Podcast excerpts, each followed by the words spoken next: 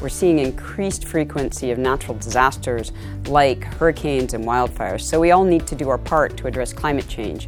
The good news is there's lots of things we can do around the house, small things that can add up to a big impact.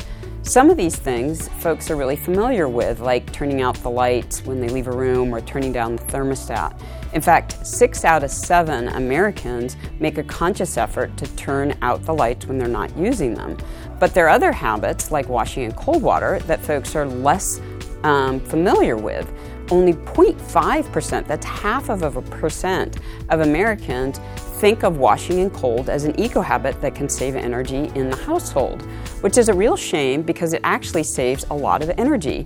By switching from hot to cold, you save 90% of the energy usage of washing that load of laundry, which is equivalent to powering the average American house for an hour. So if you think about it, there are 25 billion loads of laundry that we wash in the US each year.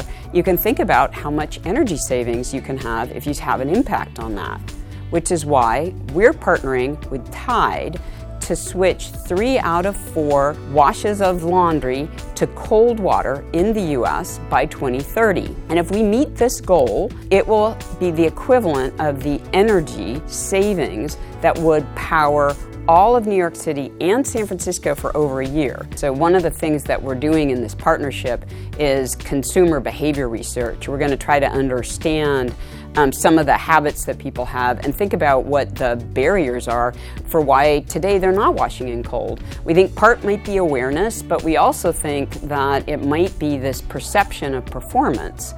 And luckily, uh, today's laundry detergent technologies are designed to work in cold water.